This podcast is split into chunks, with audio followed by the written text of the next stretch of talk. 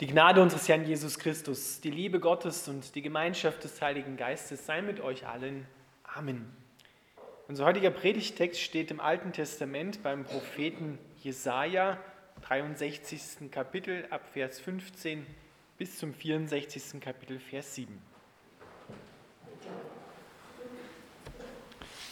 Herr, blick vom Himmel deiner heiligen, herrlichen Wohnung herab. Wo sind dein leidenschaftlicher Eifer und deine Macht? Warum hältst du dein Mitgefühl uns gegenüber zurück, deine Gnade und Barmherzigkeit, mit der du für uns eingetreten bist? Du bist unser Vater. Abraham weiß nichts von uns und Israel will uns nicht kennen. Du bist unser Vater. Dein Name heißt von Urzeiten her unser Erlöser. Herr, warum lässt du uns von deinem Weg abweichen? Warum hast du unsere Herzen verstockt, sodass wir dich nicht mehr fürchten? Kehre doch zurück, denn wir sind deine Diener und die Stämme deines Eigentums. Für kurze Zeit war dein heiliges Volk im Besitz seines Erbes. Doch dann haben uns unsere Bedränger dein Heiligtum zertreten. Es geht uns so, als hättest du nie über uns geherrscht, als sei dein Name niemals über uns genannt worden. Tritt doch aus dem Himmel hervor, komm herab und lass die Berge in deiner Gegenwart erzittern. Komm doch wie Feuer, das Reisig in Brand setzt und Wasser zum Kochen bringt, damit dein Name bei deinen Feinden bekannt wird und die Nationen vor dir in Angst und Schrecken versetzt werden. Vollbringe doch furchterregende Taten, auf die wir nicht zu hoffen wagten. Fahre herab und lass die Berge vor dir erzittern. Denn seit dem Anfang der Welt hat niemand gehört, vernommen oder mit eigenen Augen gesehen, dass es außer dir noch einen Gott gibt. Keinen, der sich für die einsetzt, die auf ihn hoffen. Du kommst denen entgegen, die Freude daran haben, gerecht zu handeln und um deinetwillen auf deinen Wegen gehen. Und doch warst du zornig auf uns, du stelltest uns als Menschen bloß, die von jeher in Sünde leben. Aber wir wurden gerettet. Lieber Vater im Himmel, wir bitten dich, dass du unsere Herzen umkehrst hin zu dir, damit wir bereit sind für dein Kommen. Amen.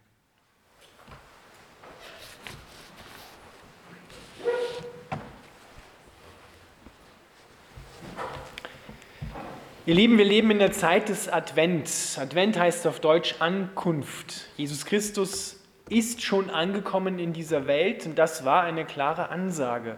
Damit macht er deutlich, Gott übernimmt die Herrschaft in dieser Welt und er übernimmt sie immer mehr und wird sie auch vollenden bei seinem letzten großen zweiten Advent kommen am Ende der Zeit. Deshalb kann Jesaja in seinem Gebet ein paar Verse vor unserem Text auch das Königreich Gottes noch einmal deutlich machen.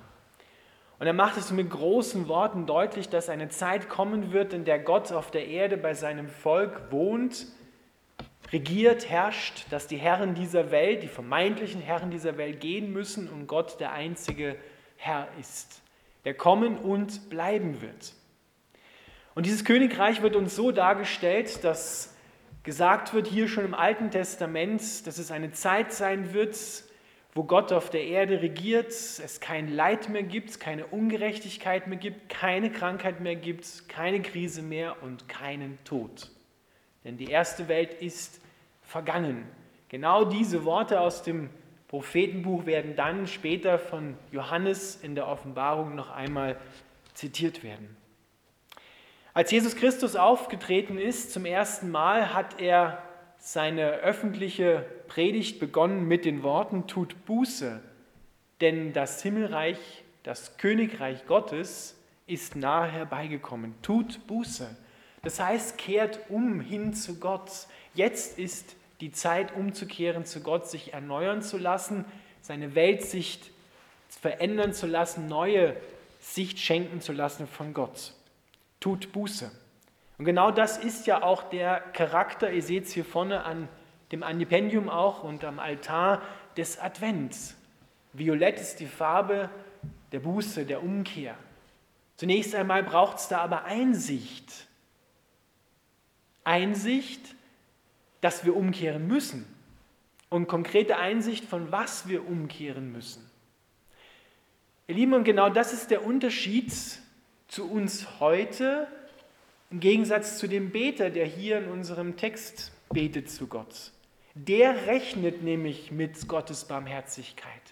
Der klagt Gott nicht an und schiebt ihm die Schuld in die Schuhe für die Misere, die gerade in seinem Volk und auf der Erde passiert. Wir heute, vielleicht Einzelne nicht, aber mal als ganze Gesellschaft gesehen, sind eher so geeicht, dass wir Gott die Schuld in die Schuhe schieben. Wir sagen, Gott, wie kannst du sowas zulassen? Wie Corona zum Beispiel. Oder wie andere Krisen, die über diese Welt gerade gehen. Und die Zeiten, dass Krisen sich die Klinke in die Hand geben, scheinen immer kürzer zu werden. Und viele Krisen sind gerade parallel unterwegs. Der Beter hier sieht ganz klar, woran es liegt, dass Gott nicht seine Liebe und Barmherzigkeit ausgießt. Im Kapitel 59 schreibt Jesaja im Namen Gottes: Hört zu, die Hand des Herrn ist nicht zu kurz, um euch zu helfen, und er ist nicht taub, dass er euch nicht hören würde. Nein, eure Sünden sind eine Schranke, die euch von Gott trennt. Wegen eurer Sünden verbirgt er sein Angesicht vor euch und will euch nicht mehr hören. An euren Händen klebt Blut, an euren Fingern Sünde. Eure Lippen lügen, mit eurer Zunge zischt ihr boshafte Dinge. Niemand bringt gerechte Klagen vor. Keiner führt seinen Rechtsstreit wahrheitsgemäß. Man geht mit Unheil schwanger und gebiert Verderben. Sie wissen nicht, wie man Frieden schafft. Auf ihrem Weg gibt es kein Recht. Sie gehen krumme Wege, wer darauf geht, lernt den Frieden nicht kennen. Darum gibt es bei uns kein Recht und für die Gerechtigkeit sind wir unerreichbar geworden. Deshalb stehen wir im Dunkeln, wo wir auf Licht hoffen. Wo wir einen Sonnenstrahl erwarteten, gehen wir in dunklen Wolken. Deshalb tasten wir an einer Wand entlang wie Blinde, tappen umher, als hätten wir keine Augen im Kopf. Der Beter sieht ganz klar, dass die Schuld nicht bei Gott zu suchen ist, sondern die Schuld beim Volk zu suchen ist. Bei jedem Einzelnen, aber auch als ganzes Kollektiv. Auch wenn unsere Situation, in der wir gerade leben, von, vom Grund her unterschieden ist zu dem, was die Israeliten damals erlebt haben, das ist ja die Zeit des Exils in Babylon. Dennoch müssen wir uns heute fragen, was will Gott uns mit dieser Krise, die immer noch kein Ende hat, sagen. Wir erkennen, je länger es dauert, dass wir hier mit der Corona-Pandemie, die über die ganze Erde geht, eine von Gott verordnete Wüstenzeit haben. Nicht erst beginnt, sondern wir sind schon mittendrin. Nur die Frage ist, wollen wir es erkennen? Wüstenzeiten im Leben eines Menschen oder eines Volkes sind immer dazu da, dass Gott sein Volk näher an sein Herz ziehen will. Er zieht es an sein Herz, will, dass die Menschen umkehren und sich ihm wieder zuwenden. Und das ist gerade in dieser Zeit ein starkes Rufen Gottes durch die Krise hindurch, dass er diese Krise zulässt. Er prüft damit unsere Standfestigkeit. Worauf hast du dein Leben gegründet? Was ist dein Fundament? Und wir erleben alle miteinander und jeder Einzelne, die einen ziemlich deutlich, die anderen weniger deutlich, aber jeder kann das mittlerweile sagen, dass es sehr wackelig ist auf das, was wir gebaut haben, dass es sehr zerbrechlich ist, worauf wir unsere Hoffnung und unser Vertrauen gesetzt haben. Diese Krise, jede Krise, gibt ja noch mehr Krisen, prüft, worauf wir unsere Hoffnung setzen, worauf wir wirklich Wert legen, woran wir unser Herz gehängt haben.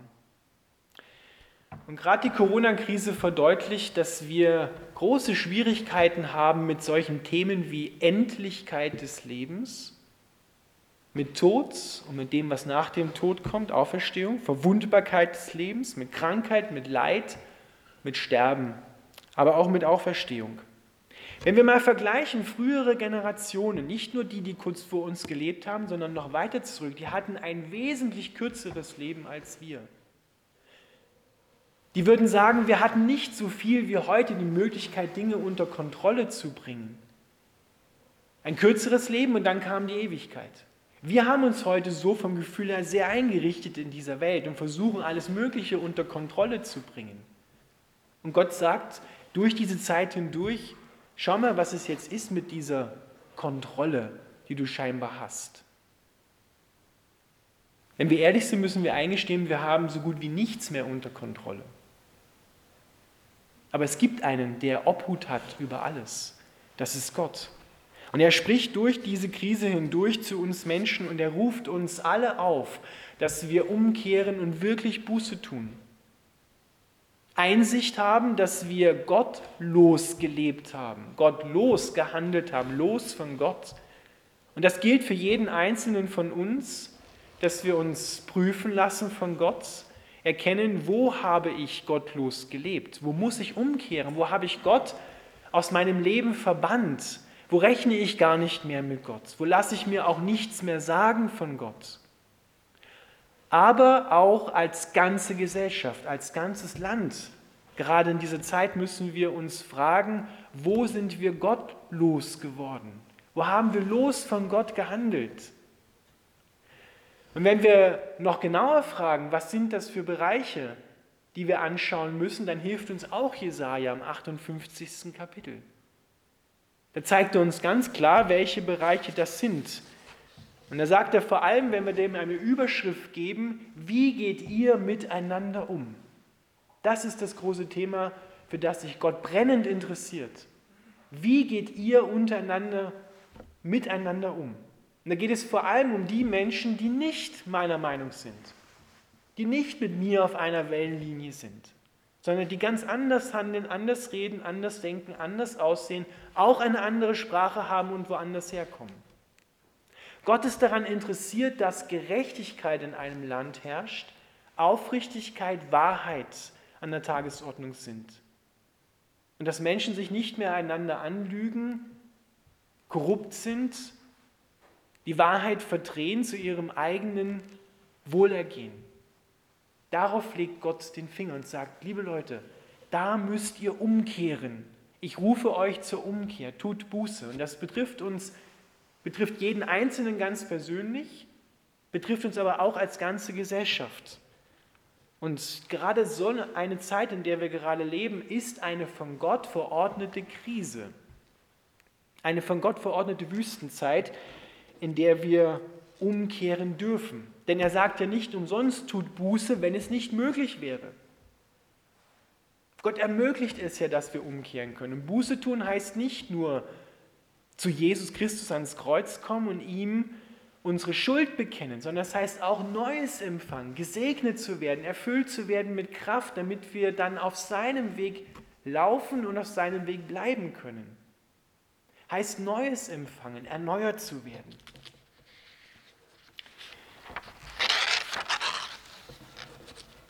In der Bibel steht, dass gerade wenn wir in Krisenzeiten sind, die Bibel nennt das Bedrängnis, dass dort Geduld hervorkommt, dass wir in Geduld weiterlaufen. Geduld, schreibt Paulus im Römerbrief Kapitel 5, bringt Bewährung, Bewährung aber Hoffnung und Hoffnung lässt nicht zu Schanden werden.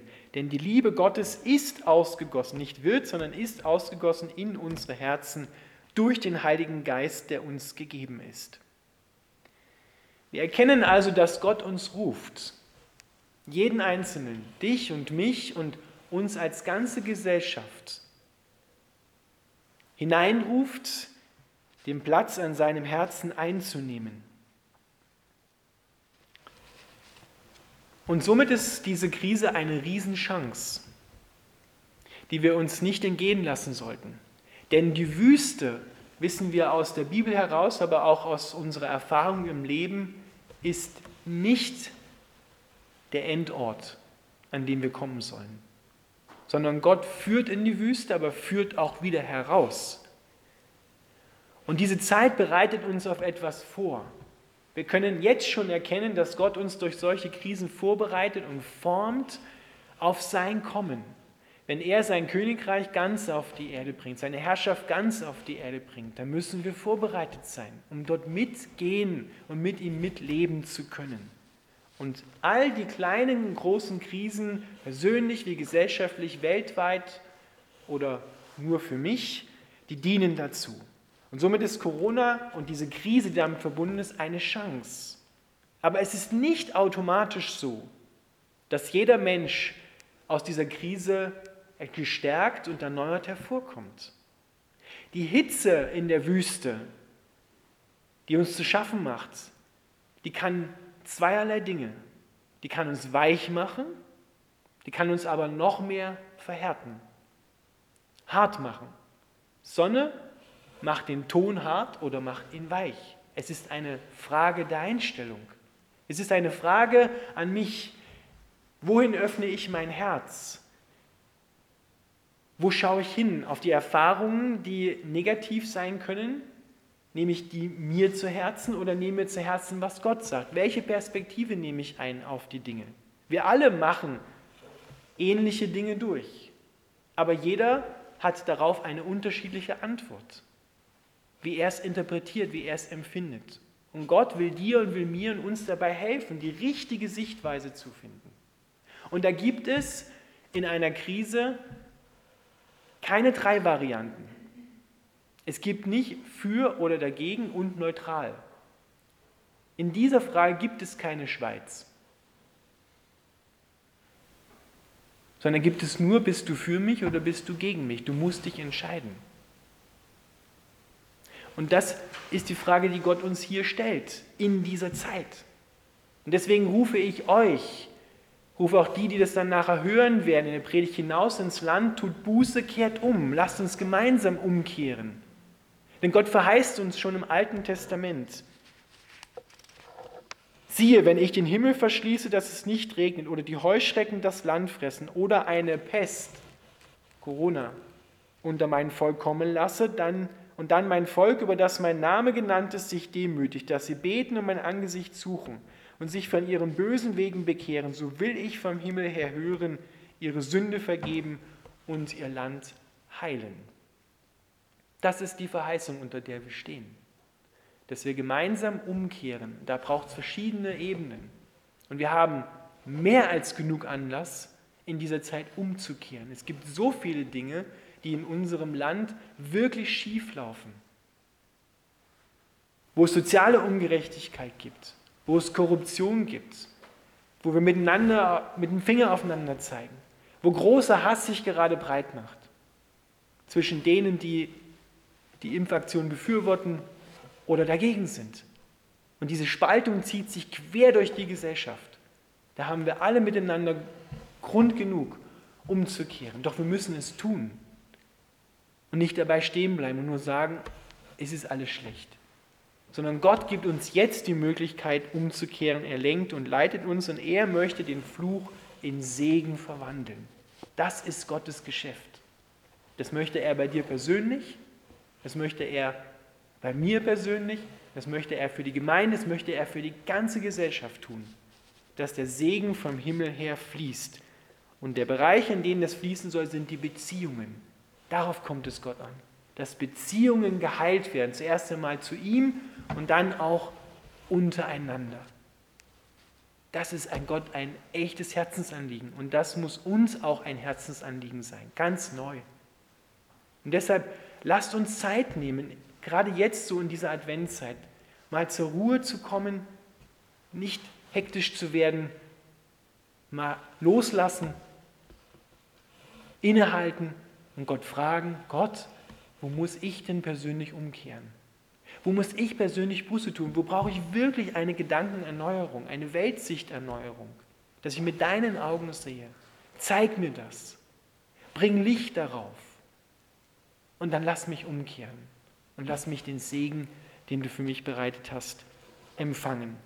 Und dann sollten wir auch für das Land beten, fürs Burgenland, für Österreich, dass Gott auch hier den Geist der Buße ausgießt, dass das Land umkehren kann, viele umkehren können und geheilt werden. Amen.